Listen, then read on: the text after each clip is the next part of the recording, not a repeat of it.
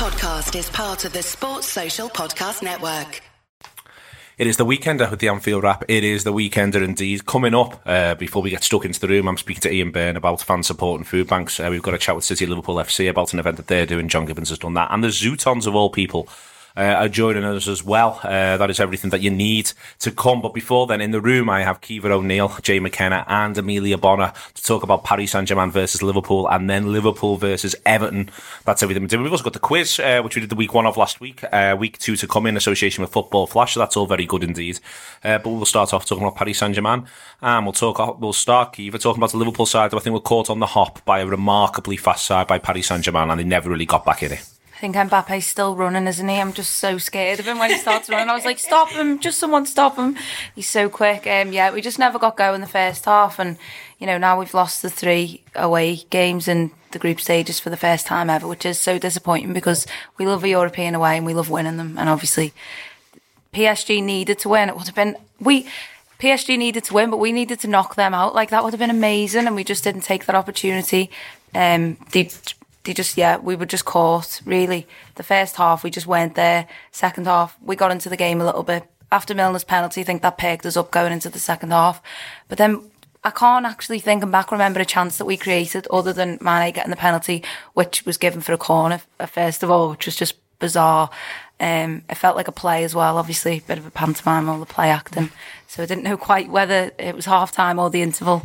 Um, so yeah it was just very disappointing they hit our right side hard, Jay. Um, you know, it's fair to say they really did. Um, putting both Mbappe and Neymar on that side was obviously, you know, you didn't do that by accident. It was a clear tactic. And they got the reward first 15 minutes. My only thing is the frustration is that we'd almost weathered it. I think, you know, I think it's quite the timing of the goal is to put all their energy, all the all their enterprise into we've got to get ahead in this game, we've got to get ahead. And I think they might have just began to wilt if we'd have got to 20 minutes, but we didn't. Yeah, you've got, you know, there's a thing, isn't there, that where we should be used to teams doing that because that's not what we do. We sh- we should be aware of what to expect there. You know, sit tight and we just didn't. It, it, it was really inexplicable to, to watch that first 15, 20 minutes because you're thinking like, what's going on here? I, you've seen patches of that. I, I, remember City last season in the in the Champions League. The first 10 minutes, it was like, oh my God, lads, can we have a touch soon? And then we scored and it was like, haha, watch this. And then we battered them. But now when that doesn't happen, it's like, right, and we've got to see this period out. How long's this period going to last? And I think you're right. It looked like it was done. And then the, that goal just gives them, you know, another lease of life. The, the, the way they played yesterday, though, I think it, it was a freedom. I know, I know they had to win to stay in the competition. So it was like, well, this is there was nothing to lose there for them. Now, obviously there was because if they got got beaten at home, it would have been incredibly embarrassing for the manager you know, it would have been a big problem for a club that has ambitions of going deep into European competitions, and they usually do reach the knockout stages, uh, certainly, you know, the quarterfinals onwards. So, I think if you PSG last night, they did play with this freedom, you know, Neymar, for all his play acting, you know, played like he was just enjoying football. You know, I've seen a few journalists say, you know, it was almost what they expected from Neymar finally at PSG, that he influenced the game that he was there, you know, he was linking up with Mbappe, you know, but they were saying Cavani was quiet. He didn't have to, they just relied on their two stars who came into their own because it was the big moments. And, and I think you're right, we, we just hadn't got going. And I think that, that goal, the way it came, you know, it isn't, it's, it's not just one person's mistake. I don't think, it, I don't think it was just one of the defenders. I think there's a few little things that come into play there that you think, we just never really got going. So we probably made them look a bit better than they were, but you know that was what you'd expect from a team like PSG. Um, just before I go to Amelia J, but should Van Dijk just do better? I mean, because that for me, that's the frustration is that Van Dijk does this, and he's done. It's not the first time he's done it. it he doesn't launch a ball. Van Dijk just doesn't smash something into row Z. He, he just doesn't. There's lots of crosses that come in.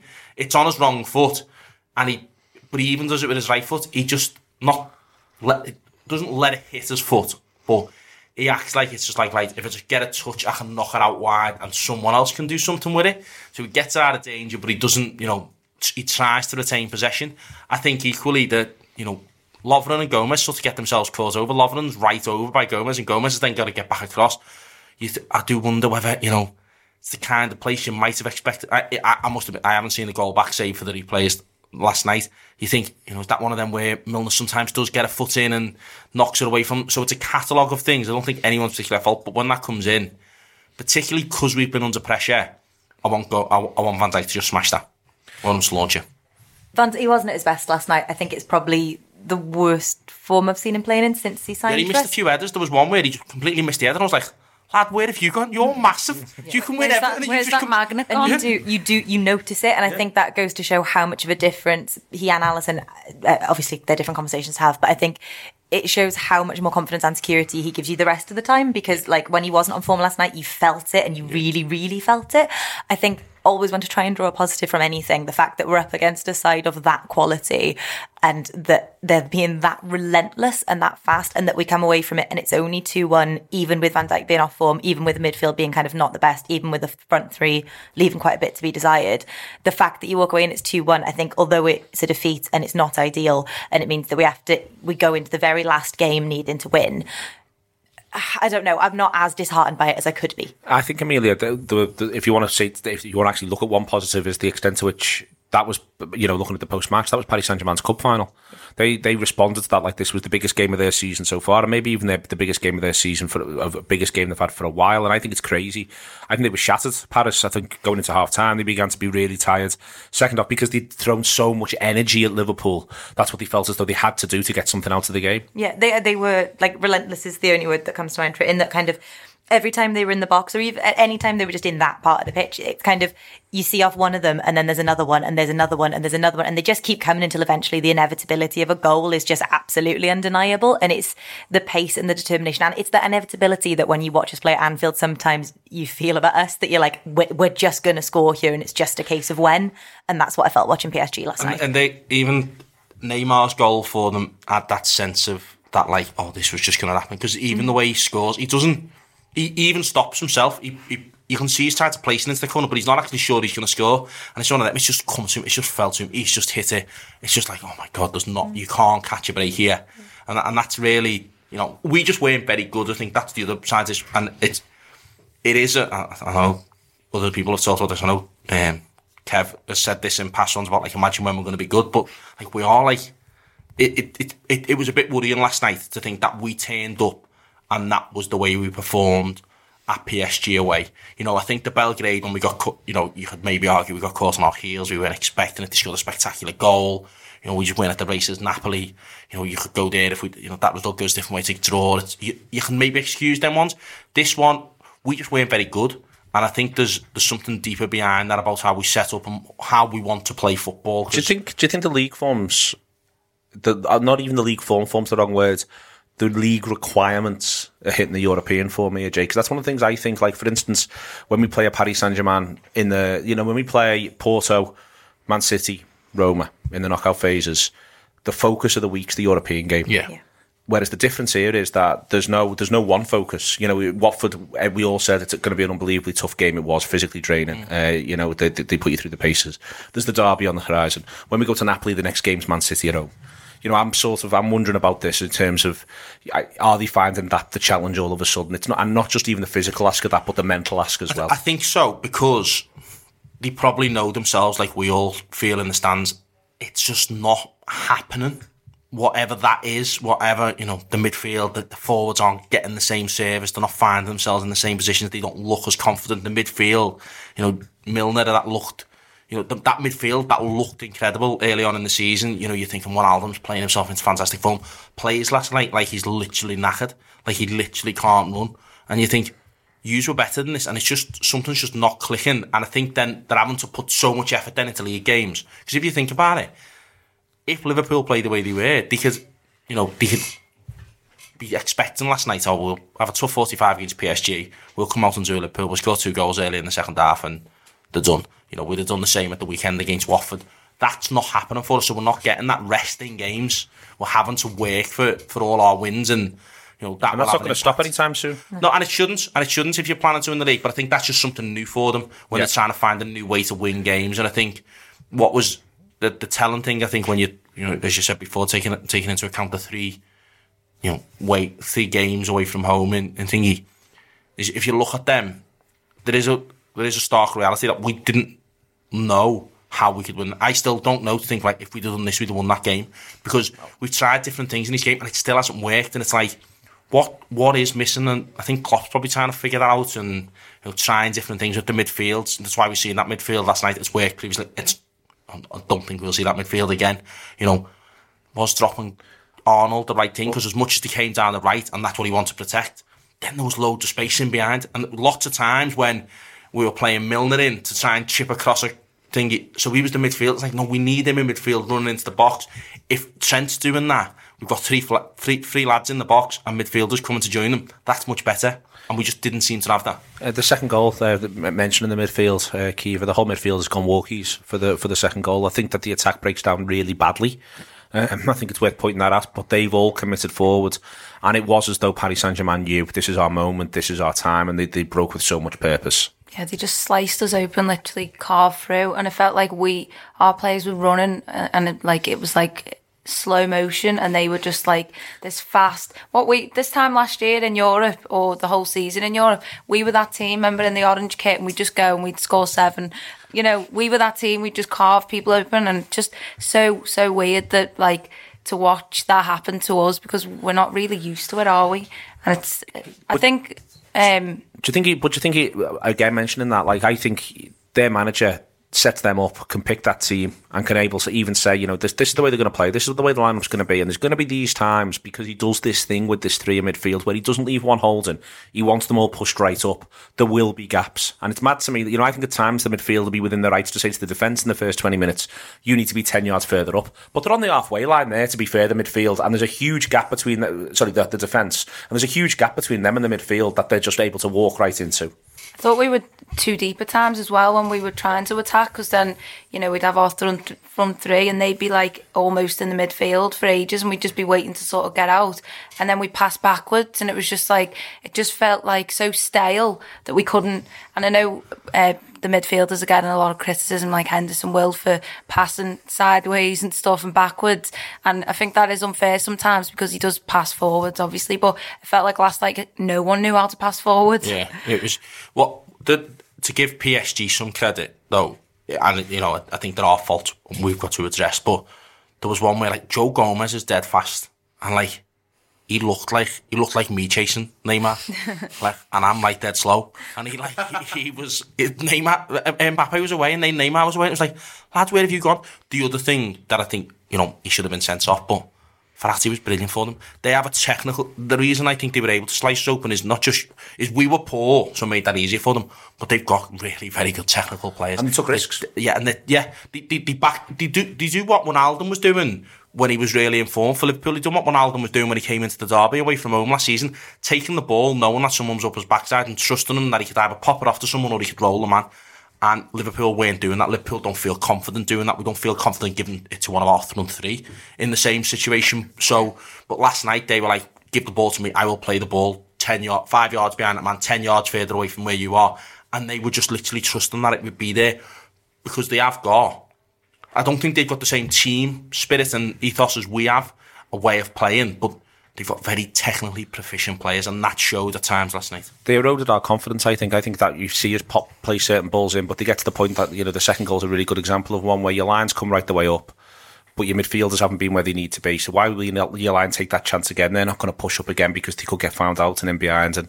Amelia, I thought that what they did really well was they just put doubt in Liverpool mind, Liverpool's minds. Yeah, and I think watching, there was no point at which I thought oh, hang on a sec, our front three actually pose a threat here. I think there was no point at which they got the ball and I thought, right, come on, we're on, this is going to happen. There was no, I didn't feel the same way about us attacking as I did them, where I thought, oh, good God, they're going to get another goal here. And I think that usually when you watch Liverpool, there is that feeling of, yeah, we're making them a bit scared. Yeah, yeah that, I don't know. And I just think that I would really, really struggle to pick a single point in the game where I felt like our front three were a threat at all. But then I think it's impossible to pick one thing that went wrong last night because the midfield isn't isn't working or isn't there, isn't right, whatever. The front three didn't feel like a threat, and then Van Dijk's not on form. It just there's no there's no one thing that you can pick out and go right. Well, that's what we work on. One encouraging thing I felt the first the second half was a bridgehead. I want to be quite clear about this. Liverpool could have shipped five there. Um, the way the game went, Kiva, you know, and that's not to sort of damn aside with faint praise or praise aside in a damning way you know, there's, there's, there's sides we, like mentioned before, when we went to Porto and we absolutely battered them, you know, there's sides who would have capitulated and we didn't. We got a bridgehead in the game. Um, and I'd also say the other thing that's encouraging is Naby Keita. I thought it was a good little cameo from him, uh, where you were able to see what he could bring to the side. I want to see him playing more now, definitely. I think the sort of old guard of Milner, Henderson, and Wijnaldum is sort of like it's it's not been working all season. Almost, we've just been getting through the games and winning them, most of them anyway. And um, I think now it's time for Klopp to just put him in the team, just put him in every week and just see what happens because he looked fresh when he came on. He looked like he could do something, but it was almost too late to have an effect.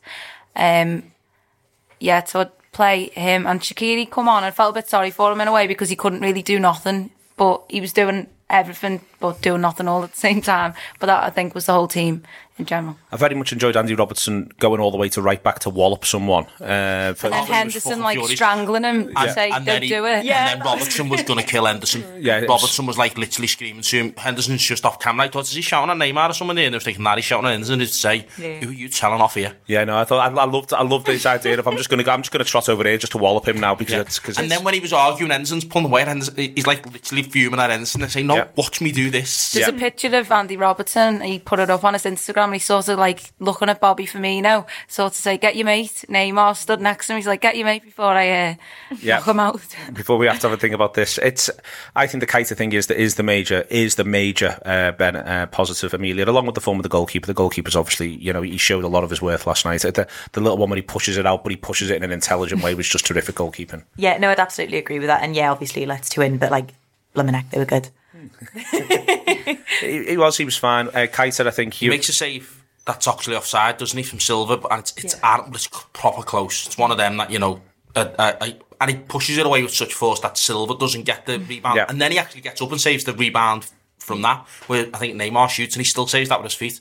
He Yeah. was really good last night, the goalie. he was really good. Um, there's no disgraces to Jay in the defeat. Uh, in that they're a very good side. They'll beat people. There's no disgrace in it whatsoever. But there is a lot for the manager to think about, take away, and maybe not even take away necessarily for the next couple of games, but for the next big game. Yeah, I think he's got to think about how he wants us to play. I think, you know, if we'd have gone to PSG and got beat 2 1, you know, looking at just that as a result, you'd say, all right, you know, you know, two, two star players score goals for them. You know, eh, sorry, star player scores goals for them. Mbappe's on form. All right, sounds one of them. We'll live with that. But it's it's having watched. It's the manner of it. It's just the way. My concern isn't how they cut us open. It's it's, it's that we just didn't even look close it. It wasn't like they broke fast and you know they were just superior. It's that we were out of position. We just looked slow getting back. It was we just didn't look there. We didn't when we were at the ball. You weren't thinking we're going to create something. We're going to make something. Even our set pieces.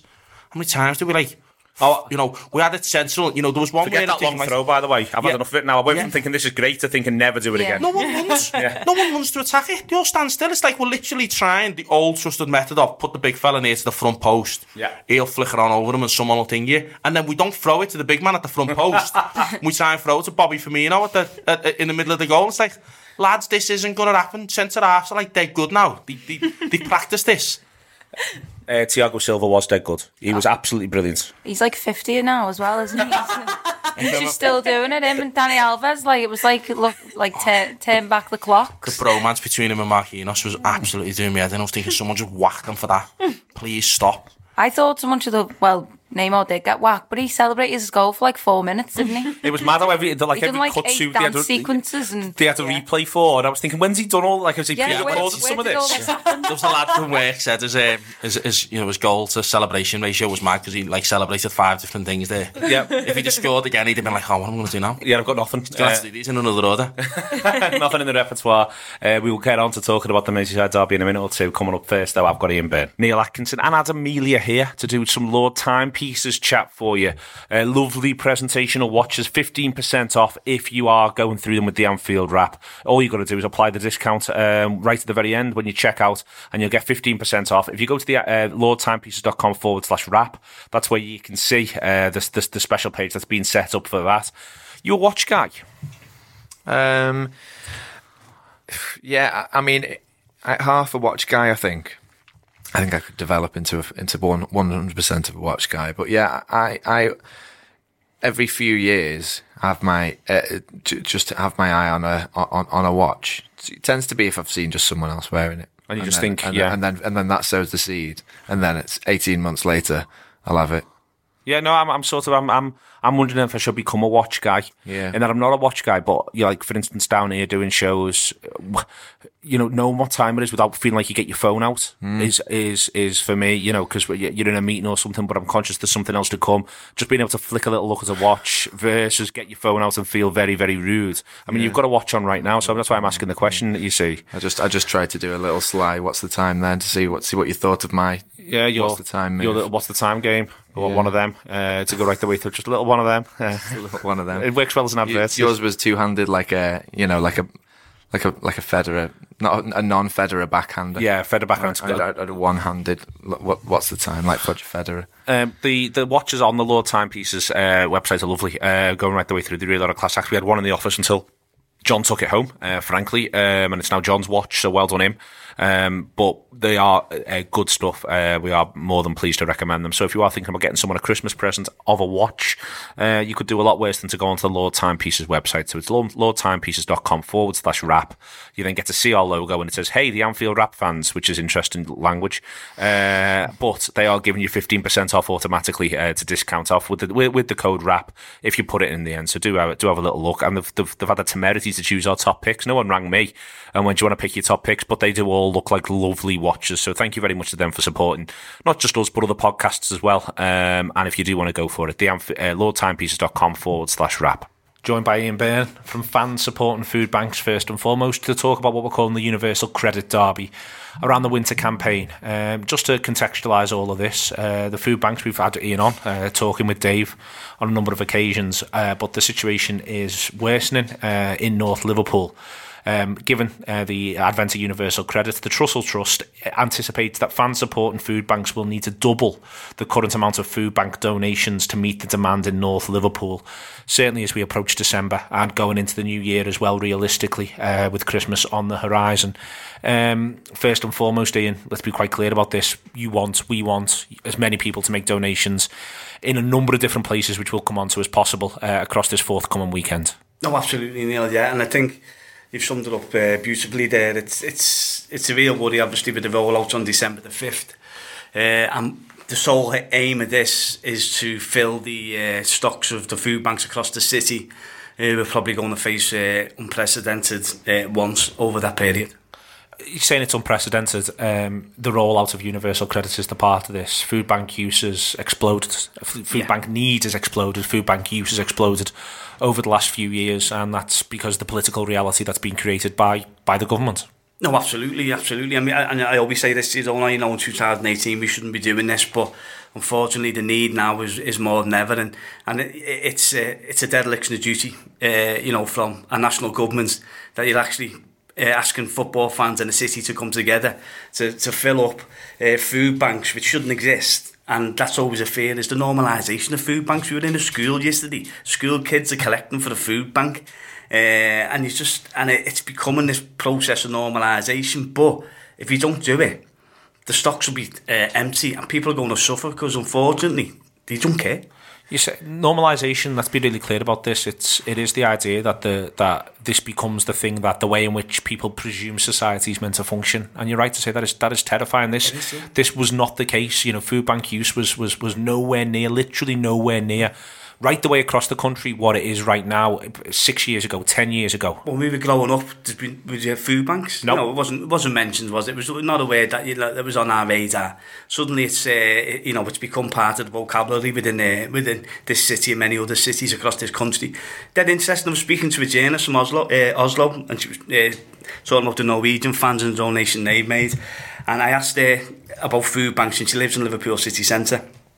And she said, I said, what would happen in Oslo if there was a food bank? And she just looked at me horrified.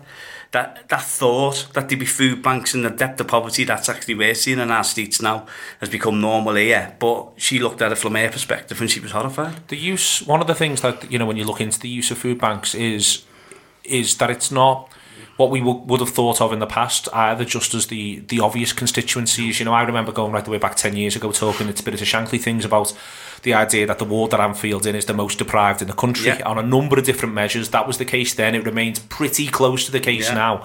But it's worth pointing out that there's now constituencies for whom you know it wouldn't even have, have entered the meg specs ten years ago, who are now in exactly in in the boat Anfield was in ten years ago for this sort of usage, whereas in, in, in other areas it's just got far far worse. No, absolutely, absolutely, and I think uh, just, we can see this right across the city. So this where we focused on North Liverpool when we set this initiative up over the three years. We're now, they're now getting food banks from across the city, uh, asking for donations. So this this week is a whole citywide uh, reach out, and it will uh, go to all the food banks throughout the city, which uh, you know, which is the biggest growth industry in the city. The the, the council of, uh, of, of, of, of, of other premises uh, where people can, can drop off donations. I'll go through them now uh, if you're listening. There's one stop shops, Broadway, City Centre, Dingle, Garston, Kirkdale, Old Swan, Speke and Wavertree, libraries, Allerton and Breck Road, Central Library, Childwall, Croxteth, Dovecot, Fazakerley, Garston, Kensington, Lee Valley, uh, Norris Green, Old Swan, Parkland, Sefton Park, Spellow, Toxteth, Children's Centres, Anfield, Belle Vale, Childwall, Church, Clubmoor County, Croxteth, Dingle, Ellergreen, Everton, Fazakerley, Fountains, uh, Garston, Granby, Hunts Cross, Kensington, Picton, Speke, Stoneycroft, Tuebrook, uh, Vauxhall, Walton, Wavertree, uh, West Derby and Yew Tree, adult centres, Park Road, Granby, Newsham, Norris Green. If you want to argue with me, pronunciation of Tuebrook, that's up to you. Uh, we'll do that at a later date. Um, I mean, it's good that the council are opening all this up, that this is available, that it isn't just the idea you've got to be going to the game Yeah. to be part of this Yeah. process. That is that is good on the one hand, but again, the very the very wide spell of everything I've just said there should be terrifying. No, absolutely. But I mean, yeah, first things, you know, uh, applaud to there, Joe Anderson and the council. Uh, we sat down and we outlined what we wanted to do. We thought with the rollout on the 5th and the derby happening on the 2nd, we thought it was an apt moment to actually bring the city together And, in you know, which it feels like the blitz spirit. That's what, you know, talking to agencies, I've just had a meeting now on Universal Credit with the, with the Welfare uh, Benefits Agency and, and the stories that they're telling us, which they think are going to happen, are just, you know, it, it, it, sleepless nights. We all are having sleepless nights, certainly in my position as a councillor and working in Dan Carden's office. We're seeing it now, just about seeing the actual effect on, on, on what's happening on the coal face and it's terrifying, Neil, and I don't want to be just the prophet of doom here and go on about, you know, how, how bad it's going to be. So I think what the idea behind this was also to bring the city together, which a city of solidarity. You know, I've just been on the picket line with and seeing people from right across the city in the region all standing side by side supporting them strikers, and that's what the city does so well. So the idea was we sat down with Joe, we said, you give us the facilities, uh, and we'll put it out there that this is a Universal Credit Derby. The build up to the derby, people are always talking about football, but let's talk about the attack on our city by uh, by a, by government policies. Let's talk about what's going to happen to people who are actually going to suffer the flip over to universal credit, and if they do fall through the cracks, what can happen to them, and what can we do as decent citizens, football fans, as a city to come together? And the idea was open it up. So even if you're not attending a football match, you know, we get a lot of people who are looking at what we're doing as fan support and food banks and, and we get loads of emails and text, how can I uh, part- participate in what you're doing? So the idea behind this is well now you've got an opportunity just to make a donation in one of the places what you mentioned, Neil. And, you know, just take part in that week. And the, as I say, the soul, the success for us, I've, I've, I haven't even thought about the football yet. The success for us will be if them food banks come back and tell us that they're full for the period from the 5th of December till Christmas. there's all those places uh, in the city to go through. I'm going to run through them again uh, in a second or two. Um, you had the conference recently, uh, which suggests that the it's again it suggests two things. One, it shows the, the the the way in which football supporters can come together in solidarity with one another, and the other thing that it shows is this isn't just a Liverpool problem, and that is you know. That is a spectacular and, and terrifying um, outcome of, of, of, of policy over a long period of time. That Yeah. this is now, you know, foot fan support and food banks nationwide conference took place in Newcastle. Uh, that should tell the story in in 2017. In 2018, it did take place in Liverpool, but it is now a nationwide thing. It's a nationwide problem that's creating this need for a nationwide solution, and it's fallen to football supporters, which should tell one hell of a story, but also a terrifying one. summed up, yeah. Can't beat that, can I? But yeah, I mean, it, it, I think from one of the most positive aspects of fan support and food banks is that we've shown the collective solidarity between football fans and and the working class as well. So that's that's something we're extremely proud of. Uh, and the, the conference uh, summed that up beautifully. We had politicians, Uh, Jamie Carragher was there. Jamie spoke really eloquently and, and, and quite politically on what he felt as though uh, austerity was doing to uh, his area and where he was from and the city itself.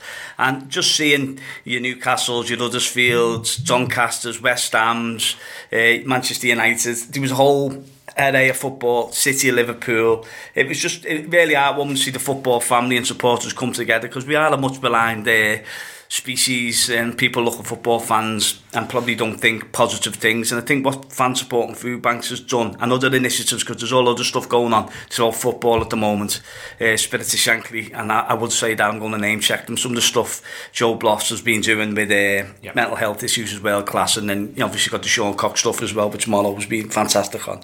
But the, the, the collective solidarity between football groups now is moving forward is something that we need to see. You know, obviously the battles for ticket prices, the battle to reclaim the soul of our game hasn't gone away. So I think now when we all sit in a room, we're looking at each other because we've had plenty of meetings together now with the due to Fans Supporting Foodbanks, and it has created this real bond between football fans, which is something to really uh, treasure and behold. And you know, people are just coming together to help out their class. Um, all right, then one stop shops, libraries, children's centres, adult centres, right the way across the city of Liverpool for drop off points. Obviously, all the usual stuff that Ian uh, does around the match. You'll have Dave with him for this one as well, and there'll be a few others knocking around the place. You know where those places are, but I'll tell you anyway. Uh, home baked, uh, the club shop on Oakfield Road, uh, and the, fa- the van in its usual position in the fan zone of the Anfield Road three hours before kick off. If you go into the Merseyside derby, I'll let you think about the game for a minute. We're going to win. no, well, I'm, I'm quite upbeat now. I think uh, I think we've got our mojo back. Uh, I think they're playing quite well. I think they're a different uh, animal under their, uh, the manager, and they've got some good players coming, haven't they? So I think it'll be quite a uh, tough game, uh, as they always are. But I think they've got a little bit about them, Everton. But uh, hopefully, on the back of a good result tomorrow, uh, and then we can move forward and and hopefully do what we do best and just let so uh, Firmino start showing signs of forms there didn't he? If Firmino can come back to the to his uh, full potential and Salah carries on doing what he's doing I think we've got enough in the tank enough in the tank um, Fans Supporting Foodbanks then uh, very kind of Ian to come in and talk to us. Um, should be proud of the fact that football supporters do it. Should be ashamed of, fact, of the fact that they have to. As part of our partnership with Football Flash which is the app which allows you to tailor your football news requirements directly to your phone uh, giving you links through to all the best news aggregators uh, well being the best sports news aggregator and putting you through to for instance the Liverpool Echo the Daily the Daily Mirror and the Anfield Wrap uh, I believe as well will be on there. Uh, Football Flash is uh, behind this competition that we're doing every single week about Liverpool Football Club based news. Uh, thank you very much to them and do check it out. Do download if you can uh, and have a little look at a little play with it. It is genuinely useful. Um, we have a competition every week for our subscribers. Michael Slater is one of them uh, and he's in Aberdeen. How are you in Aberdeen, Michael? Have you lived there all your life?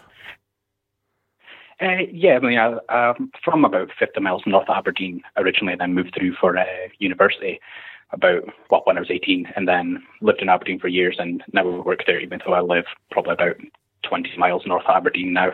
I, I'm I'm always pleased to find out there is north of Aberdeen that it literally exists. I would have thought there was no such yeah, thing. Terrible. It's, it's not. I'm sure it's not terrible. Aberdeen itself's fabulous. I've been to Aberdeen. It's a great city.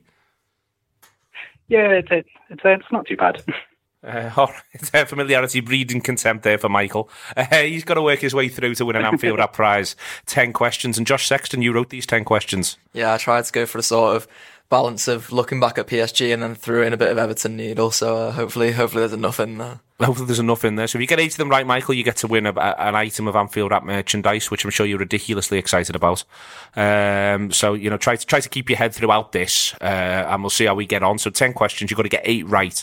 Um, so question one is: Which Paris Saint Germain player did Jamie Carragher call embarrassing in the aftermath of Liverpool's defeat? Uh, Neymar. You are right. One out of one. Uh, who scored the Reds' consolation goal in the defeat to Paris Saint Germain? Uh, James Milner. It was indeed. Tell you what's testing that, Josh. Is this just basically have you watched the game? uh, what position does the what position does the result against Paris Saint Germain leave Liverpool in the group? Third. It is indeed third. Uh, who did Klopp say the Reds will need to call upon when they face Napoli at Anfield? It's the f- it's the first tough one. Um, I've no idea. Sorry. Think of think of think of the way Kloppo goes about his business. Uh, sees opportunities for. Who did he say that they'd have to call upon? Uh, Uh, Mo Salah. No, the crowd, uh, the Anfield crowd, um, of course. Uh, how many times have Liverpool won at home in the Champions League so far this season?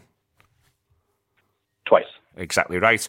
Uh, if Paris Saint Germain were to be, oh god, this is hard. This is the tough one. This is the tough one, Josh. uh, it's hard for me to read it out. Okay, okay, right. I need you just to sort of get into a place of peace here, Michael. if Paris Saint Germain were to be held to a draw away at Red Star Belgrade, and the Reds beat Napoli two one, which two teams will go through to the knockout stages?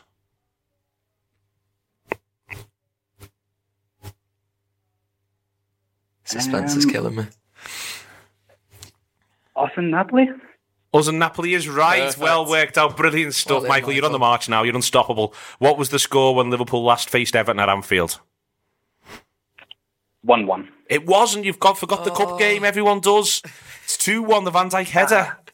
Uh, I, I can understand that. Everyone forgets the Van Dijk header, so you've got no room for manoeuvre now to win the to, to win the merch, the highly prized Anfield at merch. You've got to get the next three right. How many games have Liverpool lost in the league this season? None. None. Big fat zero. It says here. Who is Liverpool's top scorer in the league this season? Uh, Mo Salah. Is right. Last one. When did Everton last win a trophy? Oh, what? Twenty-three years ago. So I'll take that as an answer. Since 1995. well done, Michael. 23 years ago, we'll do. Since 1995, we'll get the uh, merch off to you. Uh, I want to thank Football Flash for this segment. Thanks, Michael, for, for doing it. Josh, for doing the questions. Uh, I really enjoyed that. Did you enjoy that? Yeah, I told you it was to be a laugh, didn't I? Did you I'm enjoy really- it, Michael? We're still recording, but did you enjoy yeah, it was good.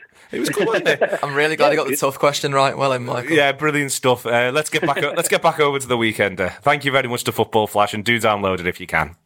And it is John Gibbons now, and we're here to talk about the community. And we're here joined by Sean from City of Liverpool Community um, to talk a little bit about some events you've got coming up, Sean, and, and, and generally the community um, sort of foundation, if you like, that you've set up. Um, a few people listening to this will, will, well, I'm sure more than a few will know of, of City of Liverpool FC. It was set up a couple of years ago to offer a non-league alternative within the City of Liverpool, currently playing at Bootle but uh, on the way to finding a home within within the city, which is fantastic, and the the Purps are doing very well, which is which is good to see as well. But we'll we'll touch on the football right at the end, Sean. But I mean, you're here to talk about the community, in particular this. Um, this event you've got coming up, which is Partisan celebrating inclusion through football. But I mean, just generally speaking, you know, there's for the for the size of the club, I guess it's quite rare to have a sort of a, a community foundation or community group working alongside it. But I suppose that was all, always sort of the point of City Liverpool that it wasn't just going to be eleven lads playing football on a Saturday afternoon. It was always going to be, you know, trying to trying to help people, trying to, you know point out things in society that could be better and, and for the football club to try and support in any way it could. Yeah. Um, initially, we started it as a fan project. Um, our aim was to get refugees and local lads mixing together. Um, we noticed there was a lot of refugee asylum seeker games, like playing football, things like that. But it was very secular. It was all just for refugees, just for asylum seekers, and there was no mixing. There was no no co- cohesion there. Um, so we basically just turned up one day at AstroTurf, um, booked a pitch. We knew there was there was asylum seekers playing. Then we said to right, lads, come on, let's have a game. It's a ball. Um, it grew week by week. We've must have had about 300 players through the doors, asylum seekers, refugees. Um, unfortunately, a lot of them get moved on by the government, so we could see them one week and not the next. Um, we've got a core of lads who've had leave to remain, so um, it's good to see them each week and see how they grow, get jobs, things like that. Um, and then about a year ago, I think now, we joined officially with City Liverpool. Um, so we became City Liverpool FC Community. Um, and we just grown from there, really. I mean, it, I mean, I didn't realise that story. That's the first time I've heard that, and it's a very, it's a nice story as well. But it just shows shows the power of football, really, and, and the power of football to unite people. Because you know, sometimes you know, I'm sure there was there was language issues in terms of some of the lads you were playing with, but you know, throw a ball in the middle, and everyone Yeah. knows the, everyone knows the rules, everyone knows you know the, the, what happens, and, and and you just you can sort of get on with it, and then and then end up you know being made shake or shaking hands at the end, and you've got that bond. Yeah, that's it. Um, you can speak to the lads more as well because they're relaxed. They're playing football. You can support them more. We found, you know, mental health. We support them with mental health. We signpost them to mental health charities. We signpost them to house and things like that. So we help them as much as we can. Um, but the more relaxed on a football pitch, the more you mate. It's not like they're not walking into an office and spilling their life out here. Half the time, the lads will come up to us and say, "Can you help me with this? Can you help me with that?" And then we'll signpost them, help them as much as we can. Um, so yeah, you're definitely correct. It's, Yeah, that's fantastic. So this event you've got coming up then, it's at Smithdown Social Club, which is a new community social club which is opened up just off Smithdown Road. As it sounds, it's actually on Crawford Avenue, but it's uh, just off Smithdown. And I know a few of the people involved in it, and they're very passionate about using this space as, as, as a Yeah. kind of for events like this, aren't they? And the event itself is called Partisan Celebrating Inclusion Through Football. Uh, it features a panel discussion, first of all, uh, with Alex Culvin, PhD, who's ex-LFC and EFC ladies player. Uh, Emy Onuora, who lots of people will know as an author of Pitch Black and also an academic. Uh, Kathy Long, who's chairing it, who's a director of the football club, but also uh, ex-Premier League fan engagement specialist. Uh, we've got Earl Jenkins. He was on the Anfield Wrap years and years ago, so I'm glad to see Earl, Earl's still about and still involved in things. Uh, he's chairman of Kingsley United and an L8's community activist, and Paul Williams as well, who's chairman of Mersey Marauders LGBTQ football club. Um, and I mean, it, it's going to be a panel discussion. Sean is going to be talking presumably about ways to get more people involved in football, ways to make people feel comfortable when they're out there, and, and Yeah. creating a safe space for people to all enjoy our national game. Yeah, definitely. Um, that was the thing we aimed for. Really, we just wanted people to um, discuss concerns around football, which unfortunately there's still quite a few concerns around different issues. Um, so the panel's quite broad. We've got people from different things of society. Um, Yeah, it's, it is broad. There's, there's people kind of that we've dealt with, and I say na- names that people people will know and, and things like that. But I like that. I like that you've sort of built a bit of a night out to into it as well. So obviously there's the there's the panel cushion which is seven thirty till nine, and then there's DJ on straight after. So it's like so it's not just you know you can learn a bit, but you know it's a, it's a night out as well. You want to be having fun. That's, that's more for our benefit. you you're going to want a pint. Well, it's a, I mean, it's a it's a Saturday night, isn't it? It's Saturday, first of December, so everyone's going to want to have a beer. Uh, there's a brilliant band on as well, Mel Mel Bowen in the original series, who I've booked a couple of times on various things, and and he, he's absolutely great, and he's he's he's very you know. Yeah. He's, he's, he's, and he's very kind of political in terms of, you know, just his own, his own outlook and things like that. Uh, but, he, but he's a brilliant singer as well. So I hope he'll be, hopefully, I'm sure he'll be brilliant on the night. And I mean, is this the first of a kind of a series of events you'd, you'd like to do? Have you got sort of any other ideas or are you just going to see how this one goes? This one, if we survive this one, we'll do. We've got one booked in January, um, January twenty sixth. The next one, um, which is a mental health awareness event. Um, so similarly, we're going to have a panel discussion, bands, DJ, um, and then see how we go from there. Really, it'd be nice to do it monthly, uh, but it's it's a lot. It's a lot of work. yeah, no, no, I'm sure. It's Um, it helps increase awareness of issues in football and increases awareness of the club, which always helps.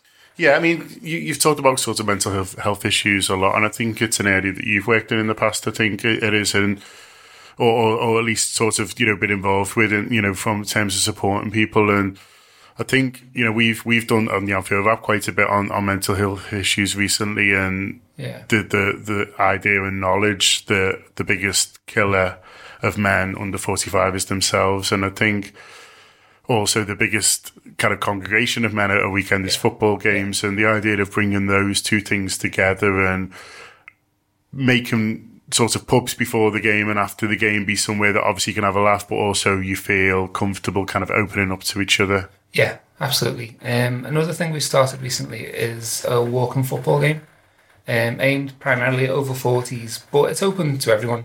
Um, anyone can play. Um, and just improve people's mental health, their own wellness. Um, it's a good laugh. If, if people want to join in with that, we're down at Everton Park every Sunday uh, from one o'clock. It's three pound if you're employed, and it's a pound if you're unemployed. Um, but come down, it's a good laugh. Um, it's good for people to do exercise that wouldn't ordinarily play. Yeah. Because with our refugee game, we've got that mix of local lads and refugees, but they're all young and they can all run around. Um, which I can't do anymore, unfortunately. Um, but the walking football, you can play that. Do you know what I mean? It's, it's a good laugh. There must be the temptation to break into a jog. Does you get called a foul? It's so difficult. It's so difficult. Like, you'll, you'll pass the ball 10 yards ahead to someone thinking they'll run onto it. Yeah, then remember you're they can't. strolling along and think, oh, God, I've done it wrong again. So we'll just give the night itself another big push. Uh, as I say, it's at uh, Smithdown Social Club, which, as I say, are, are looking to do really brilliant things. So get in touch with them if you've got ideas of things you'd like to do in the city, because because they want to be, you know, they don't just want to be a bar, they want to be doing stuff, and it's a fantastic space. It's it's absolutely huge, and uh, uh, it's the Old Conservative Club for people who. Who, who remember that on Crawford Avenue. Um, but yeah, the night is part on celebrating inclusion through football. It features a panel discussion, th- them MC Nelson, Mel Bowen in the original series, and DJ Billy Cox. It's completely free as well. I should probably Yeah. point that out. Uh, you do need to register. It's on Eventbrite, so do try and register so you know how many butties to put on. but um, but but yeah, but it is completely free if you do want to go. If you can't go to the event, but you're interested in what City Liverpool community are doing, the guys are on Twitter at COLFC Community. Uh, there's a Facebook page as well, isn't there? Yeah, um, City Liverpool FC community. Yeah, and yeah, and website football for everyone.org.uk. Is that the- We're on ColFC community. Ah. .uk now. Oh, there you are. Yeah, we changed that. But you can get the tickets through our website as well. Oh, fantastic. Okay. easier than trolling through Eventbrite. There you go. Um, yeah, so get it, support the event, support what the guys are trying to do in other ways. Or if you're elsewhere in the world and you've got some ideas from, from Sean about things that you could be doing in your local community, I'm sure he won't mind you nicking them as Yeah, well. but in the meantime, huge thanks to Sean. And yeah, I presume we're now going now back to Neil, but it might be me again. B52 we're back, Adam. Fantastic. Uh, I've said before, uh, you know, them and the B52s are my favourite things that involve the letter B and the number 52. um, Roam if you want to. Roam around the world. Indeed. Uh, I mean, I'm really looking forward to them having a range that is indeed called Rock Lobster. Uh, how would you like a free case of craft beer? Uh, and how would you? Would you like a free case of craft, craft, craft beer, Adam? Yes, I would. I would have to say tin roof, rusting.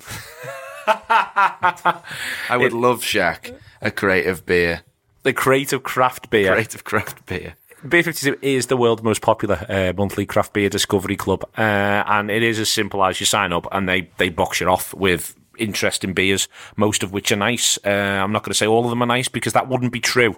Uh, they have sent stuff to the office before, and there's always one can that is firstly terrifying and then secondly uh, not very nice. But the other cans tend to be absolutely delicious. Um, John strong armed um, Audio Boom Adam to get them to get Beer 52 to send us more beer. Right. Well, so that's, that's on the way, isn't it? Uh, so we would like, we genuinely would like a free cra- a free case of craft beer. Well, that's Uh, the good thing about about uh, having a sponsorship with the Anfield Wrap is that we really will enjoy your uh, alcoholic drinks, especially. well, yes, uh, or any of the things that you're going to push for. Uh, every single month, it's a different country, it's a different theme, uh, and you can get to discover uh, free beers, fantastic beers. Uh, currently, it's West Country Road Trip, um, which I mean. Is that just going to Weston-super-Mare? Um, I'm trying to, I'm trying to imagine that, but it's amazing beers uh, from around Bristol, so it's very much Bristol heavy. Uh, so it isn't obviously Weston-super-Mare; it is Bristol. I love Bristol. Oh yeah, I haven't been since I was twelve. Haven't I- I- you? no, I mean, I I, I, saw- I, I went past it recently. Um, We I should mean, go down. Our David li- lives there now. You know. It's go- I- I- it's it's almost it, it, there's a good uh, there's a good view. You know, from from the M5, you get a good you get. It's good when you can actually see a whole city and it. You know, It's good. honestly- Severn Bridge there. There's some colourful houses. It's tremendous. Honestly, we should go down and really enjoy it. Bridge. I, I mean, this is turned into infrastructure chat, whereas really we're meant to be shifting some beer for beer 52, Can't help my- beer52.com. Can't help my nature. Um, they're around Bristol. There is uh, they've got this uh, New England IPA, uh, Lost and Grounded with their Keller Pilsner, and Harbour with their refreshing Ellensburg Session IPA. Uh, you can get that if you want darker beers, you can get a mixed case. Um, you want lighter beers, you can get the light case. There's, there's a brewery. There's a brewery that they that they've got on there called To Øl, or like uh, you know an O with a line through it in that Scandinavian way, which means beer, I think. Uh, and all of their beers look nice and sound nice. Um, that is that is what it's all about. So you get your first case for free. You just pay the pay the postage. It's good with Christmas coming up. It's eight beers and, and there's a snack in there as well, which tends to be something salty. And there's nothing wrong with that. Certainly where you're concerned. Absolutely not. Yeah, we're touching all of my uh, bases here. Infrastructure beer and salt. Yeah, that's it. That's all. And the B52s. That's basically it. American indie rock from the 1980s. Uh, you name it. We'll have a chat about pavement in a minute. There's no minimum commitment. Uh, you just take the free case, you try the beers, and you go from there. Uh, so we just want you to sign up if you if you if you're interested in that. It is uh, beer52.com forward slash rap. Uh, beer52.com forward slash rap. you'll sort it all out from there. Um, it's only one per household though, so do bear that in mind. Uh, but do give it a go. And they, yeah, they look like they're the business, and we've had some of them, and they are. It is John Gibbons, and I'm joined by two of the Zutons, which is terribly exciting. Boys, you, I mean, the, the announcement Monday, you kept it quiet, first of all. I mean, Liverpool's a gossipy city at the best of times. I ran into you two weeks ago, boys, boys you never said anything. so, I mean, well done on that, first of all, on, on keeping it under your hats. And were you, were you pleased how much traction it got? Because everyone was talking about it, sort of, around, around the world, yeah, really. Yeah. Um, I told a few people. I just, uh, it's not, you know. well, there must be there must be the good, the good, the good people to tell secrets to, but but it was Yeah. but it was, it was it was nice though, wasn't it, boy? And in that yeah. everyone, everyone still remembered who you were and still kind of got into it. It's one of those like bumping into like bumping into you and that, and like we had a few things, but a few weeks ago on shall we do it or what Yeah. was confirmed, and then and then it was just like I've got to keep my mouth shut now. I don't know. So yeah, I managed to keep my mouth shut. But it's, it's I mean it's ten years. This is ten year anniversary, which is what you do. I just think that pe- um, that people in, in Liverpool it shows they don't really listen to anything you're saying or believe you. They're too busy waiting to talk themselves. maybe they didn't believe you, but but you are. It is here, and, I'm, and, I'm- yeah, I'm- and it's real and all that. and I'm delighted. It's it's ten years since Who Killed the Zutons, the album, and that's 15. obviously Fifteen. Fifteen. Oh, but where's life going? I know. Yeah, it is weird. Fifteen years. I'll edit that out so I sound It clever wasn't- later. But it wasn't one of those things where we thought it's 15 years. It's just It was. You ran out of money. It's all them bikes, isn't Yeah, it? it's They're all sort the bikes and them car crashes. He's got to have a brain tumour. Um, you know what I mean? I've got to pay for me rehab, the kids. got to batter, how batter many them. kids now? Yeah, bar five now. And Yeah, but but it, I mean, it was it was a nice tweet though that you sort of put out. That you remember, No, remembering that no. sort of you all get on and, and why you why you kind of did it in the yeah, I just miss playing. Really, I'm just going a bit bored in the house. To be honest, like you say, doing I'm other sad. bands and stuff though, haven't you? You've been doing Yeah, yeah. Dan, they've been, and uh, Silent K is good.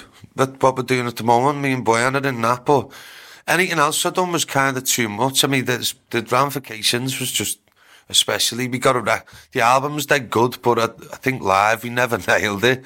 I was a bit like being in Spinal Tap, but it was kind of fun, but it was never going to last, so it's nice to come home to, you know, your real band, if you like. And I've got, I've got like a load of new tunes. I've got about 20, 20 songs, about seven, which are really good. but the others, my, you know, got loads of B sides and that kind of B-sides. But no, it's just, no, it's been, so I, I want to be, you know, we want to get some new stuff out, out That's as well. great because yeah, because it's a celebration of the album. You're playing it Yeah. in full. I'll do the tour dates, but the, the plan is to We're not of- just, we're playing the album in full and then we're going to come on and do like a best of at the end. yeah, yeah, all the all, all the hits. Yeah. Well, what, we're just going to play the one for 10 minutes now. no, I'm kidding. I'm sorry. I mean, Sorry. the, It those, was, good, it was good for me just get back in the room playing with Dave again in Silent Caves because we've not. yeah, yeah. Because you you sort of left a little bit before Yeah. the band kind of stopped. Yeah, yeah. So it's been even longer for you. Yeah, and then just getting because I've been doing all doing other stuff and then getting back in the room with Dave again was like, oh, he's right. Yeah. Yeah, it's been good. yeah. Been enjoyable. I mean, so, sort of playing those songs, and, and is it sort of does it give you a chance to reflect sort of what you did achieve that kind of that first time around? Because that album, you know, it was Mercury nominated. It, it, it, it's a fantastic piece of work. It's it's still kind of respected, really, and just uh, how exciting the scene was at that time. You know, we you signed to Delta Yeah. Sonic, which felt like the coolest label. And does it does it allow you to kind of look back and go, do you know don't what, that was brilliant? I don't know what has any other labels. Does has there been any? This might sound terrible, but uh, has there been any other labels? I mean, on a small scale, but nothing like what Yeah. Deltasonic did. it was pretty good what happened at the Yeah. time. Looking, I've never even thought about it till now. To be honest, It's honest, mad because like not. I don't think people had that'll hits and that, repeat- didn't Yeah. they? Don't think that'll ever repeat itself because because of the way. The, That's no offence to Vryll Society or. or No, it's, there's other people obviously Yeah, obviously yeah. having a go and things like Yeah. that. But but at the time, I mean, people listen Yeah, to this that- might be listening. For, Liverpool felt like almost the capital of music again because you had the bandwagon yeah. nights that you guys were involved with that were getting national attention. You had about five felt- bands, didn't you? Yeah, that just all yeah. came through at the same Yeah. time. Everyone kicks off Six Six spots because it was like you'd be going out and you'd see your mates from other bands. That was the thing. We yeah. were all mates in other bands. For a bit like. Till you start, until till the because that's after the Armoured yeah, yeah. Then your album does well, and then I don't speak to you anymore. I, I've been my favourite parts, to be honest. It, mean, it means you're doing well, doesn't it? I mean, so so have all the bands been on about supporting? Have Champ Attack been on about doing the rounds? No, no, they're too proud for all. But it's the, I mean the shows themselves are really exciting. There's, it's for next year, so if you're around the country, you should be able to see the boys and Yeah. girl uh, somewhere. Um, so there's Birmingham O2 Institute. Um, that's 26th of March. Then 20th Glasgow Barrowland. Uh, 29th Manchester Albert Hall. 30th the Roundhouse, and then into April Bristol O2 Academy. Second Nottingham Rock City, Leeds O2 Academy, and the fifth at the Olympia. Uh, in Liverpool, obviously, uh, are those sort of venues ones that you played on, on on, on the first time round? Are these special places for you? Are there any in particular? You know, we we, we, we talked about- Barrowlands is probably the special one. That's because we we done three nights there once, and Glasgow's obviously got the best crowd. Time in the Barrowlands. that When he just threw piss all over us. This fella, oh, we, sorry, threw we all over us. Yeah. this fella, he just ran up the side of the stage, got past security, ran up the side, and I turned around with me and I was like, "What the? Yeah, what's going on here?" And he just ran past me and like penguin dived, and I just turned around, I and don't- then you just saw the people just move out the way, and this girl was like, and then, and then just got headbutted straight. He like Yeah. flew into her. Glasgow And it for like, What? What's just happened here?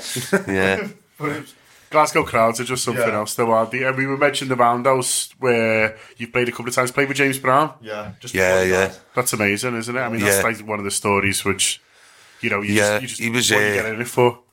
Yeah, it was horrible as well, though, because he was that good. Like, it is, made you question what what you were doing in a band. His band were just like on form. Sound. Seen him was with he was eating a bowl of soup with rollers, with rollers in his ear, and he was snarled me, just like, "What are you doing? Get Yeah. it! Don't look at me." You're not meant to, not meant to make eye contact with him. No, but I he was walked off with. stage and I just went, "Hey James," because everyone was told to call him Mr. Brown. And I walked off stage, "Hey James," and he just went, "Yeah." Oh, so we did do it afterwards then. It was boss. Yeah, yeah, but but I mean, he obviously, so it's the headline in the show this time, and and, and just getting out and, and playing all all together again. I mean, obviously, I'm sure you've had a couple of rehearsals and stuff like that, but the idea of of doing it on stage, you must be looking forward. to. Yeah, definitely. Yeah, it's all good. I can't wait to be honest. Bored. I mean, in terms of the, the kind of the, the first time round, I remember uh, a couple of gigs around the time the album, the, the, this album came out in the Royal Court just before Christmas, and he did two nights, and I was working at the Royal Court at the time, so it would have been sort of you know your December December, yeah. oh, Yeah. 30, you did you did kind of two, and they they felt great as well. They were good, yeah. They were like when your man and dad turn up and you, you realise that, you know, you're playing. It's a real real, it's a real thing, you Oh, it's actually a van. Yeah, yeah, yeah, yeah. yeah, he's, he's not just messing about with his No, mates. no he's actually, exactly, uh, yeah, yeah. It's not just in the Zanzibar and nothing against the Zanzibar. like. yeah. No, it's but it's but it, but it is kind of kind of proper, and I mean it's exciting. I guess The, the Olymp- sorry, No. the Olympia as well is good because it's kind of like the closest thing to the Royal Court, I, Yeah. I think, in the city at the moment. Remember the That and the Empire, I suppose. The Yeah. Bunny Man in the Olympia was really good. I remember that. I was like, I've, I've seen uh, the specials there. Oh, I'm yeah. John Carpenter, that was good. oh, I missed that John Carpenter one. Yeah, it was sound. Half of it was great. Half of it was like wrestling music. but you know, but I, I don't mind that. I don't. But I think my brother, my brother wasn't too happy about it. Sorry, but we'll. No, no, it's- it's- it's- very focused on the neck, but it was a good gig. Mike Dean won't be booking us there. Hiya, Mike. If you he does listen, actually, Mike, I'm sorry Yeah, to tell you. I Um, know, uh, so, I mean, it's it's looking back but looking forward as well, isn't it? You've got these new songs that you want to be kind of looking on to, and you still still kind of want to be doing them, but it's it's allowing people to kind of celebrate this album and and, and the, the, the music you wrote together at that particular time. Yeah, I mean, it, it hasn't set in nearly for me. I don't. I've still got it. Still know all the words.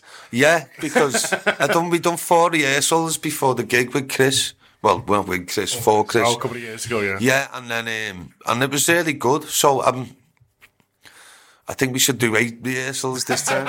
I'm, be, I'm being serious. I don't think I, unless I don't know. Maybe Russ isn't doing it. Got to point that out. Russ right. is He's too. He's, Russ has moved on now. He's big, the big league with Noel now, and he's so. Do you call him Hollywood? That's the thing. Um, That's the yeah, Liverpool thing. yeah. no, he's all, I mean, do you know what? He's got two kids. He's got a cushy job, so Yeah. and it's good, good, and he's good on him. Good. He's doing really good. Like so. Yeah, it's, It's only two With no weeks. Gallagher is- Just the rest of your life doing that, or two weeks Yeah. with us, is- if it even is two. You know what I mean? Yeah, but the rest of the lineups, the sort of the classic Yeah, one, yeah, Abi's, the classic. Abi's on Sean, sax, Sean's Boyan. playing as well. So it's so you know it, it, it is kind of Zutons, and then and It's then good to get Sean back because Sean lives in LA now. So does he? Yeah. Yeah, yeah. Speaking of Hollywood, yeah, he's flown back with this, and it's just just good to see each other again. Yeah, And like, because I went, I went out early this year to see him, and he was like, "Fucking hell, I do miss you." Yeah. And Bloody hell. it's all right. bloody hell, I do miss you. So Yeah. yeah, it's just one of those. And then just hanging, hanging with.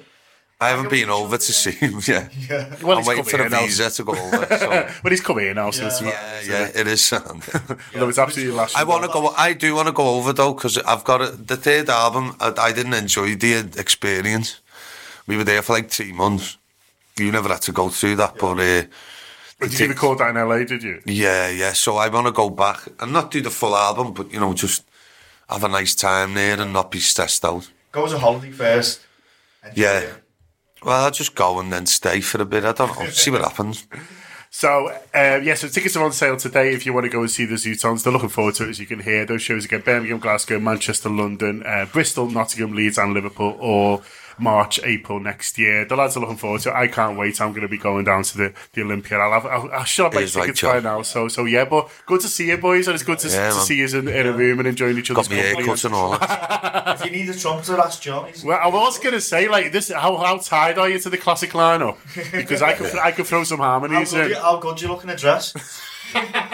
No, I mean with Abi, you know what I mean. I'm not trying to. I'm not trying to replace anyone. You know what I mean. Like, just, just have a think about it, boys. Yeah, but in, but in the meantime, back to Neil. Cheers. It's the Reds Bet segment. Uh, we're partners to the Anfield Rapid Reds Bet for the whole of 2018, and we're very, very pleased to be part of the Reds Bet partnership. We know that there's loads of fantastic and good work going on there where they're trying to get fan-related causes right the way up and down the country involved uh, through the Fans Bet umbrella. The Reds Bet part is the Liverpool-specific part. If you are interested in becoming part of it, go to redsbet.com. Uh, if you're someone who has the occasional gamble, please do so through them. Uh, if that isn't for you, if gambling isn't for you in general, you can just enjoy me and Adam chatting uh, if you want, as we're chatting about the weekend's action. And for me, there's so we, we've had the we, we we've had the chat uh, on the weekend of show, uh, and you and I have just done Friday's show, and on the weekend of show, I do say.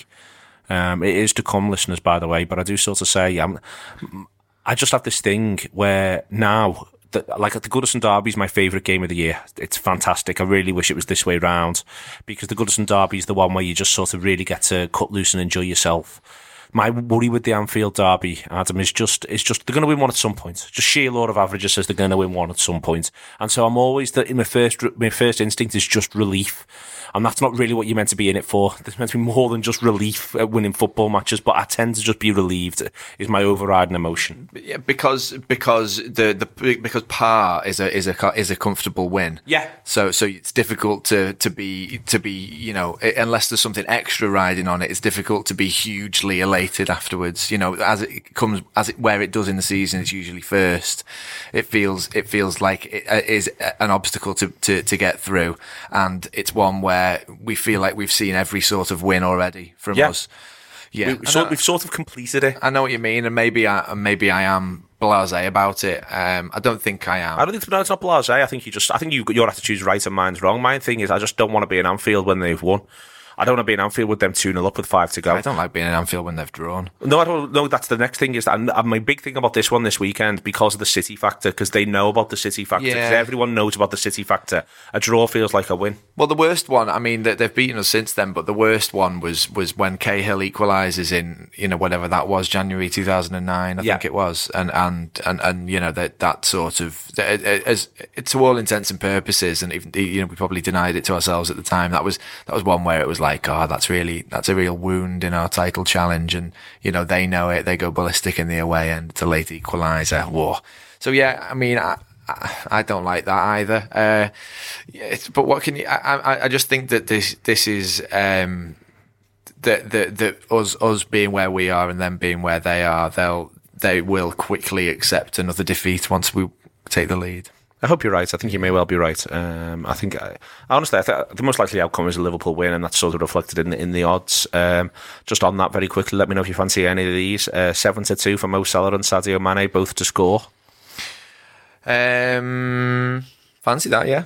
Um, Naby Keita to score and Liverpool to win, nine to two. Mm, I'd probably say that's a bit short because he hasn't had his shooting boots on yet. Okay, um, fine with that one. Um, next one along the lines is Liverpool to win and over uh, three and a half goals. Uh, so, i.e., four goals, nine to four. Uh, I think 4 0 would be the maximum that I think we'd win, so probably not. Um, Liverpool to win to nil, uh, six to four. Great bet.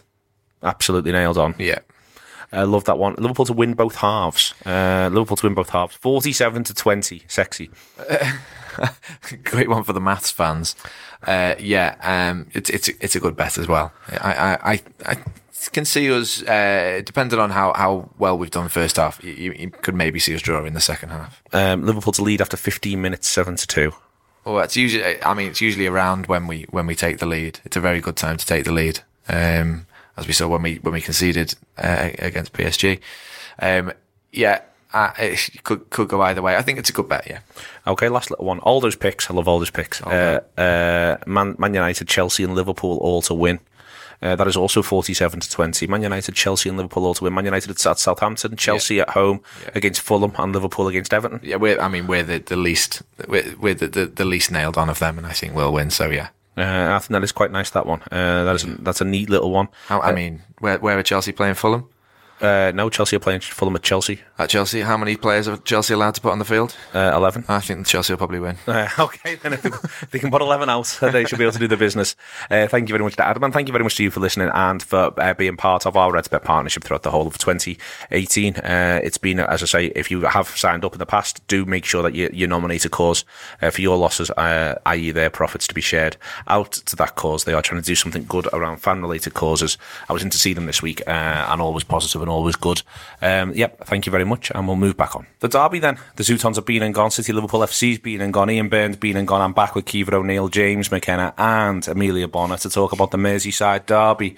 Uh, we'll get on to Jay McKenna in a minute or two, and maybe even have a chat about his past, where he was uh, he was uh, victorious in a number of polls uh, done by Evertonians going back a few years as uh, as what? Sorry, Really? The favourite cop, uh, sort of. I'll, the opposite of favourite. I'll explain in a minute. Oh, right. The opposite sorry. of favourite. Go, go on. What was it? Go on. No, sorry. I'll I say in a it minute. now. I'll build suspense to the listeners. Build suspense. to Talk the about the game first. We'll do the game first. Uh, Everton then. I won't be Um, able to concentrate. They've won five of the last seven, Amelia. Uh, they've only conceded nine on the road. They got themselves a decent point at Chelsea. It's fair to say they're sixth in the league. They probably deserve to be sixth in the league. They're playing quite well. Yeah, I mean, they look better going into this than they ever have going into a Merseyside derby in my admittedly short history of following Liverpool FC. Um, I'm still not worried. And I think that's okay to say, isn't it? It is okay to say. Yeah, you don't have to Yeah. be worried. I'm worried, but you, you? don't have to be. Yeah. I just, yeah, like they, they've made good signings. They're playing football that is quite good. Like, as in, they're not in a bad position, especially compared to last. But I just, I don't know. I'm just still not that I'm, worried. I'm worried off the basis, Kiefer, of the way in which I'm always worried now, which is I, like I'm more concerned by the law of averages than Everton's form. Everton's form and ability is neither here nor there. The sheer law of averages, mathematics itself terrifies me coming into these games. Yeah, because In if that you the- lose this, Well, and also it'd be it'd be awful to lose one to them in general. Ever. One at the minute though would just be horrendous. But also just mathematics, like sides ah. eventually get to win a game. Every team wins a game at some point. that's all I keep point. reading from all the Blues. I know they're like, well, would you want? Would you want? Even your granddad's a red, and they're like, they are due one, and it's like, no, To they're not. fair- ever. No, no. If you it- flip a coin a hundred times, day it can still be heads every single time. Like they, they're not I due know, one. That's you not do, how you it's do, gonna. you do expect it, you know. It's just that it's the way it works, football, innit? I'm, I'm not thingy by it because I do.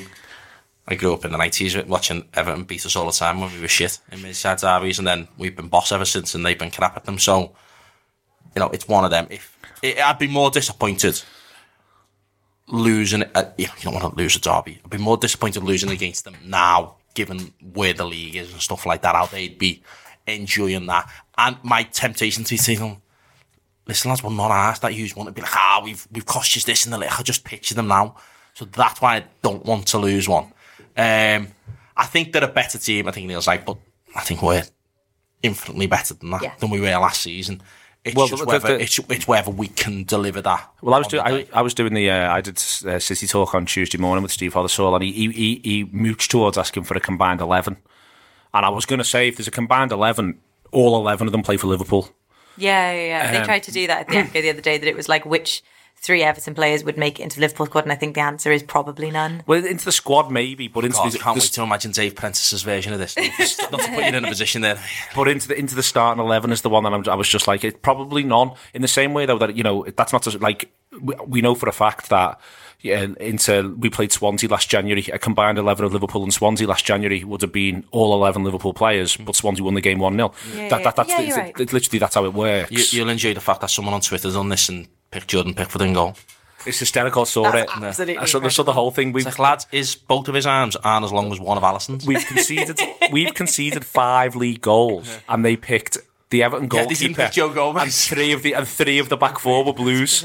See, this is this is the bit where you think like, you know, they will uh, uh, for all we're saying the law of averages and stuff like that. They're just sitting there thinking, we go to Anfield and we never get nothing. The, the, the, I think it's is it like ninety six since nineteen ninety six or something. 99. No, the um, I think they've ne- not won when we scored Oh, is first it? or something. I can't remember the year, but it's like it's longer than the, Just- yeah. There is that thing They though, might- isn't there, that you can you know. So if we score, we're fine. It's also my thing that the same way with them is that I don't like the idea that we'll prioritise certain trophies because at some point Everton are going to win a trophy, and they got that song song's going to stop and they're going to sing it back to us. They're going to sing it back to us. So it's like keep you know don't take this for granted. Got to keep you know relenting to you know be the relentless. Sorry in you know The game, there's every chance, Kiefer, the game's a bit a bit dour. To be honest, we've they've only conceded nine on the road. Um, they've only scored seven. On the other hand, uh, so they are a negative credit. Uh, we've we're 14 and one um, so far. We were very patient against Watford. I can't. Another reason why I've got a mild sort of thing. I can't imagine quite what the game looks like. Normally, you can sort of go. I know what this is going to be. I know that, th- that this is likely to happen. This is likely to happen. And this is one of the most enigmatic Merseyside derbies for a while. There's every chance it's a bit deader than people might think for an hour or so. I think that as well because I know it's that cliche. The form goes out the window for the derby. I think it's the one game or the two games in the year where it doesn't matter if Liverpool are unbeaten like we are. We can still go and just like not turn up, or an- anything can sort of happen. I mean, we always win them or draw them at least. So I'm I'm, I'm positive that something's good's gonna come of it. But I think it could be one of them kind of like slow, sort of burns. sluggish, or it could be an absolute like one for the you know the the video, the DVD. You know, our fans aren't very good at waiting a while for something to happen. Do you know what I mean? As in, if we were playing really good football and it was nil nil at 60 minutes, I think everyone sat around me is being quite difficult to be sat next to. And I think that, like, we're not very good at maybe watching, especially against Everton, like watching us play the kind of football that you have to play to win matches and to be first or second in the Premier League. Do, But sorry, can I? no, no, I just I don't know. I think that like it could be one of them where if you can't picture how it goes, it could be a slow and maybe nothing happens. But like that's okay as long as we get a goal in the end and beat them. I just I, I don't know how how good we are at watching football like that. my nervousness at 60 won't come from the idea of thinking, oh my God, you know, or frustration or anything like that. Mine will be like, they're to pinch on it. Yeah. They're Yeah, going to get a goal and they're going to pinch on. That'll be my nervousness. And I'll be like, and then they're going to shut up shop. And then we've got to kickstart Yeah. again to do something. And we can't kickstart once in a game at the minute, let alone twice. that That's my concern with it. But I, I can easily see, I, I think it'll be a, I, I think they'll play within themselves. I think they'll be trying to keep the ball as much as they can um, and stuff like that. I don't, you know, they're going to go wide. I think They're- they're not going to rely on the centre forward to do something. They're going to go wide. They're going to use pace if they can. But you know, I'd expect we could combat that with, with our full backs and, and equally turn them round I very quickly. And I think I could easily see that. You know, they're on the break and you know Robertson or Trent get the ball a full back, play ball down the line into Salah, and like suddenly you know it's one 0 and they're all crying. Well, that for me, Jay, it's my, my thought process on it in terms of when I do try to sort of genuinely engage with how it could go. If Watford is a bit of a, you know, in hindsight, I, I wasn't at all happy at half time against Watford. I wanted more from Liverpool. But then when we got to about 64 minutes, I was, I was sat next to Paul Senior and I said, I stood next to Paul Senior and I said, it's only 64, Paul. We're all, you know what I mean? In, in, mm-hmm. because you feel as though you've got to get something quick. It's only 64, and Liverpool, by that point, they still haven't scored. They go on and they end up scoring three. I think, you know, I thought. Watford had flogged themselves Well, that 64. And that, and I was about to say, I think even Paris Saint Germain, Paris Saint Germain was shattered by 70. They Yeah. were absolutely shattered. Were- we couldn't then. we couldn't take advantage. But Watford, we did take advantage. I think I think you may well see a lot of Everton being moved around left to right. Little look at this, little look at that. Keep moving, boys. Keep them going. Yeah, get 'Cause their they're fans only- annoyed. Yeah. Get their fans annoyed. They'll turn. They're, in the, they're at Anfield. They're annoyed anyway. They'll get. If, they'll- if the Reds go like that, fans- then will. They- they we'll fa- roll them over. I'm confident in that.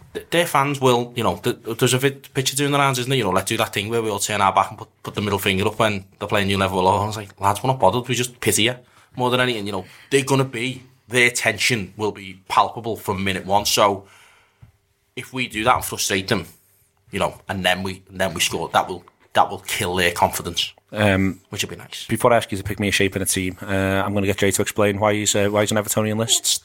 They're just nice people, aren't they? Um, no, basically during the the years of doing Spirit of Shankly stuff, they got really fed up of seeing me be on the telly um, and decided that it was an affront to their taste that I was regularly on the telly, which is maybe fair enough seeing my face pop up every time you're having your tea because it was always on like Granada and BBC North West tonight at tea time. But because obviously I'd be talking about Liverpool, I'd, you, you know, Amelia as a journalist will know this, you'd have to reference, you'd usually ask your interviewee to reference the question within Yeah. your answer because, you know, they don't play the. Why don't you take the clip? Yeah, so yeah. I would be talking about, you know, all the things we're asking Liverpool to do or Liverpool Football Club, you know, we want what's best for Liverpool. So then they decided that my name was James Liverpool Football Club McKenna. and then, so regularly on their forums, this was sort of pre-Twitterish days where it was pretty big. On their forums, you would see like, uh, when skies are grey, they have this really old version of it, which is like, it would just be Jay McKenna, Jay McKenna, Jay McKenna, and like constantly things. So then they had a fanzine at the time when skies are grey, and I was in work one day, working in the job centre, and a girl came in and went, you're apparently one of the most irritating things to Evertonians this summer. And I was like, what on earth are you talking about? You know, so she brought in, which I've got a photo of actually.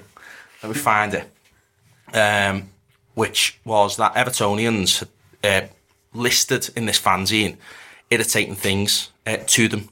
Which I was like, well, Is that on your CV? Oh, mate, yeah, it was fantastic. it was one of the more enjoyable things. I can't find it at the minute, but it's just Find no it, send internet it down here. But um, I came 11th. James Liverpool Football Club McKenna came, came 11th. Came 11th. Spirits of Shankly came 12th. I was the highest placed cop I to beat Dave Kirby and everybody, which is astonishing, really. Um, I did. What did I come behind? I came up. I came behind Barcelona tapping up players using first teamers, which is still a prevalent problem. I did amazingly. As a you, to be fair. Yeah, I did, I did, I did, yeah, yeah, fair enough. Some things never go away. I, I, amazingly, I came ahead of people who smell of plasticine and smackheads who ride dead little bikes wearing dead big coats. So I think I've got, you know, I've got, I've still, I've got a copy of the fanzine. It's the one Everton thing I've Is got it in ours. framed in your house? No, it's not yet, but I've got photos of it on Instagram. It's, it's genuinely fantastic. And like, it properly annoys them. It, like, I've had, I've been on like the telly doing interviews for work. So I was on, I was on once doing the budget. And there was like an Evertonian, it's like, what the fuck's this got to do with him? It's like, mate, I work for the TUC. We've been asked to respond to the budget. I haven't, like, you know, they haven't come and asked me because I support Liverpool. This isn't how it works. Mm. but, like, the frustration is, like, is palpable. To be fair, men riding really small bikes in big coats is a thing that you don't see outside of Liverpool. I'm not surprised. I'm not amazing surprised. how much it annoyed them. Uh, Kiva, what shape are you going? And what are you going to go with the four two three one? Are you going to go four four four three three? I like four three three. Just all them twos and ones, and I just can't really. Yeah, my head doesn't. I like just a proper shape. You know, like So you, so would you pick Shaqiri? um. Oh, do you know what? Yeah, I'd throw him in. Are you resting one of the front three? You're playing him in midfield. Um, I'm playing him in midfield with uh, Naby and Wijnaldum, Naby and Wijnaldum. which doesn't really make sense, but it does. No, I know, I know, I know exactly what that looks like. That's Just because I'm a, I think Milner was all right last night. Henderson's obviously banned, so he can't play. Um, but yeah, I'm going with that. you got going with that, Amelia. Four three three, and whatever the manager thinks. Neil. What, whatever the manager Whatever thinks. the manager thinks is best is what is well, best. he knows how fit they are. Jay, what are you doing? Um, he needs to play for Firmino up top and stop doing the Salah thing through the middle. He needs to I'd play Salah, I'd play Firmino up top and I'd probably do something that resembles closer to a 4-2-3-1. But I wouldn't have two sitting players. I'd have maybe one sitting. Maybe I'd give Fabinho a go. Let him volley people for a bit in a derby. Um, maybe play Milner next to him and expect a bit more. And Salah, uh, Salah, Sturridge, Mane behind. Um, think I'd go for it. You go for it. Yeah, why not? Because we- we're at home. So no Shaqiri for you. Um, no, yeah, he's in the three, isn't he? So it's it, my, my, my midfield's Milner, Fabinho, Salah, Mane, Shaqiri. Firmino. You said, you said Sturridge a minute ago. Sorry, I thought you said no, start I didn't mean Sturridge. And then it's, and then you you, you bring. I, I think Keita deserves minutes, but I just don't think you start him in a Merseyside derby, having not not played for so long. I think Shaqiri deserves a start. He's been playing well. He, he tries to make things happen. You maybe say to them four, go mad, do what you want. Go mad, do what you want. Uh, hopefully, do what you want. It involves winning heavily. Uh, Kiva prediction scoreline. So hard. I don't know. I hate doing it because I never like can't say it. Yeah, but um, two one Liverpool. Two one. Amelia. Yeah, two one Liverpool. Two one. Two 0 Liverpool. Okay, a clean sweep of Liverpudlian victories there uh, for your weekend. And listen, thank you very much to the three in the room, to Ian, City, Liverpool FC, and the Zutons for taking the time this week. Enjoy yourselves, but we all know it comes down to one thing: half four Sunday up the Reds. Sports Social Podcast Network.